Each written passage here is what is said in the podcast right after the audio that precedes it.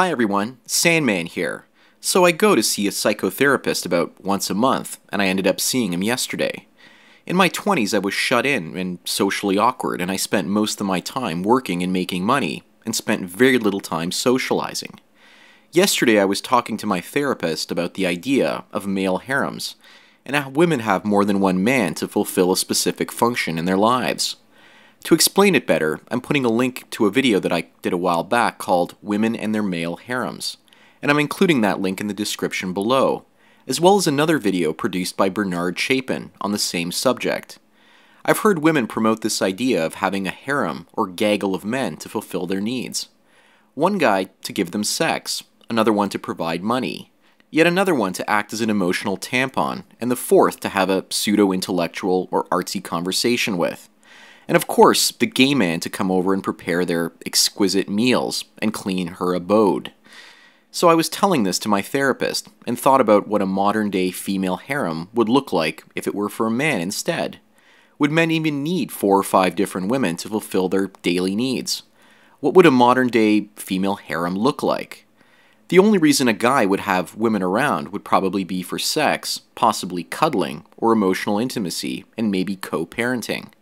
We can have many of our social and intellectual needs met by our own male friends. We can also cook our own food and keep the money in our pockets to ourselves. Co-parenting is also an iffy proposition because there have been many cases where the courts sided with the mothers and forced the fathers to pay child support because the mothers took the men to court. So co-parenting isn't really a viable option for many men, and it's not a safe one either. With regards to both modern-day male and female harems, you have to look at them as kind of relationship networks. Women use social networking, so their relationships with men are being compartmentalized. My therapist told me that many of the women that come to his office to see him say that there are many different guys that they date, and they often pick and choose different qualities that they like from different males. But there don't seem to be men out there for them that fulfill all of the qualities they're looking for. So instead of settling for one guy that has half or more of these qualities they're looking for, they instead look for a bunch of guys that satisfy each of their needs fully. Men are only starting to abandon relationships now, and I believe that many of the younger women today abandoned relationships years ago in favor of having many guys in a relationship network to satisfy each role that they need. However, a relationship network filled with women for one individual guy wouldn't seem to work very well. Besides sex and cuddling, what else could women provide that we don't seem to get elsewhere? And even those services can be bought for the right price. This is all about the age-old battle of women giving up their sexuality, while men give up their commitment. Women are getting sneaky in their ways to get commitment from men without having to pay men back sexually. For women, they're not going to get a disease from spending a man's money, talking to him, or getting him to come over and make you dinner. Yet they still get the same satisfaction they would if they were in a relationship. Women are tricking men into giving up little tiny pieces of commitment, one at a time. And they don't want to scare men away by trying to get them to commit fully. So instead, they get them to commit by being a friend, a lover, a repairman, an emotional tampon, and everything and anything else that they need. They are getting men to commit to a single role, and not the full package. For men in most cases, it doesn't even seem like a commitment, because it's just being a good friend or lover with no strings attached.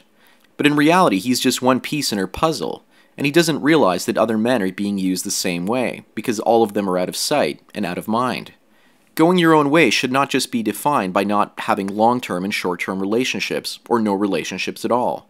Men are still in relationship mode for the most part in our society, and many young women, on the other hand, have given up on relationships a long time ago. If you're a man talking to a woman as a friend, or helping her out in some small way, but she isn't helping you back, either emotionally, physically, or sexually, then it maybe is time to stop talking to her. Women often have a need for a certain type of male attention, just like us men have our specific needs that we get from women. Increasingly, women are figuring out ways to build decentralized networks of men to fulfill those roles, and women are doing it in very covert ways. Men are overt about wanting sex. Our needs are simple to understand. However, with technology, women are not only accessing larger numbers of men to do their bidding, but it's also increasing the disposability of males. Men that are met online by women have become like napkins or hankies. They are used once or twice and discarded for yet another man. And women don't form emotional attachments because they don't want to get attached to their toaster oven or their lawn chair, which is all that men are these days. Men are there to be used and nothing else in many cases. Men are being dehumanized more than ever. Often we're not looked upon as human beings, but instead as a bundle of skills to be utilized and then discarded. I don't know about you, but this shit is really starting to piss me off. This is the kind of stuff that truly makes me want to become a ghost M G T O W, limiting my interactions completely with women. Even when a woman stops talking to me or shows no interest, she often calls or writes back many months later, asking me for a favor, when she's clearly ignored me the entire time. There seem to be large numbers of women coming out of the woodwork that ignored you in the past, but when they need something, they often come running. Unless they pay me for my skills and services, I want nothing to do with them. Maybe men need a website like what's your price dot com. Maybe if a woman wants to have a conversation where she dumps her emotional baggage on us, we can charge her fifty bucks for doing that. what's your price dot com is a website where men pay women to take them out on dates. In addition to the price of food, women are also making money off of men by dating them. So why shouldn't men make money off of women fixing their computers or listening to them complain all day long? If men aren't getting sex but still listening to women complain about their day, then men need to take themselves away from these situations, completely. Women can withhold sex and men can withhold emotional and intellectual intimacy. We can stand back and watch them try to do things for themselves for a change, or just ignore them completely. Paying a woman to take her out on a date and then paying for dinner is the equivalent of a man paying for an escort. The only difference is one service is legally sanctioned by the state in most cases, and the other one is not. If we were to make a website called the Relationship Network, men with certain skills could barter those skills for sex with women. I've been thinking about contacting local escorts and asking to take their pictures for the advertising on their websites in return for the time that I spend with them. My time for theirs. I know a lot of you guys are saying and thinking that it's wrong to pay escorts because it's essentially supporting women. But in the end, if there's a fair exchange in services, I don't see a problem. We could have something like a relationship barter network where certain parts of a relationship experience can be traded for other parts, and everyone would agree ahead of time where the limits were drawn. Of course, you'd probably get your fair share of false rape allegations and people complaining about the, getting a raw deal. But at the end of the day, at least relationship networks would work more equitably for men. Men could market their skills more favorably instead of giving them away today for the hope of getting sex. What does everyone think about this barter or relationship exchange service? I know it probably won't be considered legal, but if it ever was, would it work? Personally, I think relationship networks or harems only work for women in this day and age, because men are still not valuing themselves and their skills or time highly enough. The idea behind relationship networks came from my therapist. Maybe he's onto something. Who knows? But if my therapist says that women are not satisfied with one man unless he's the complete package, and none of us can individually live up to one woman's expectations, then we need to start thinking differently as well.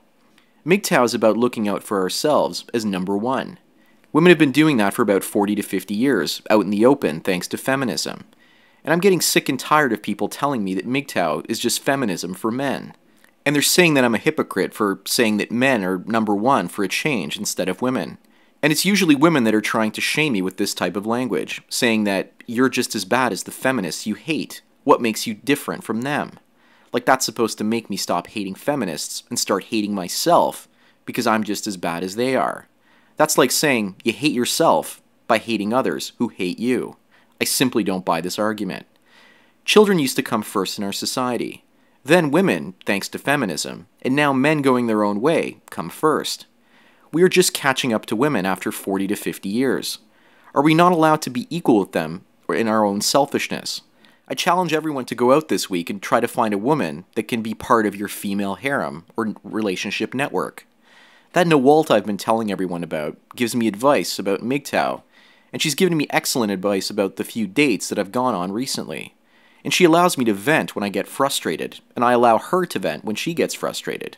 It's the most fulfilling relationship I've ever had with a woman in my entire life, and I'm not dating her or having sex with her, and she's one of the most influential people in my life. I would consider her part of my relationship network or female harem because she fulfills certain needs that I often have. But in all honesty, she's the only woman that I've ever had a friendship with that was more beneficial to me, or in some cases, mutually beneficial. And the reason she gives me for being the type of person that she is, is because she says her father filled both the male and female roles when she was younger, and she spent many of her years as a kid and a teenager living alone with her dad, after her parents split for four to five years and then eventually got back together. So effectively, her father raised her. And that raises the question, how much of the actual female behavior that we see around us each and every single day is nature versus nurture?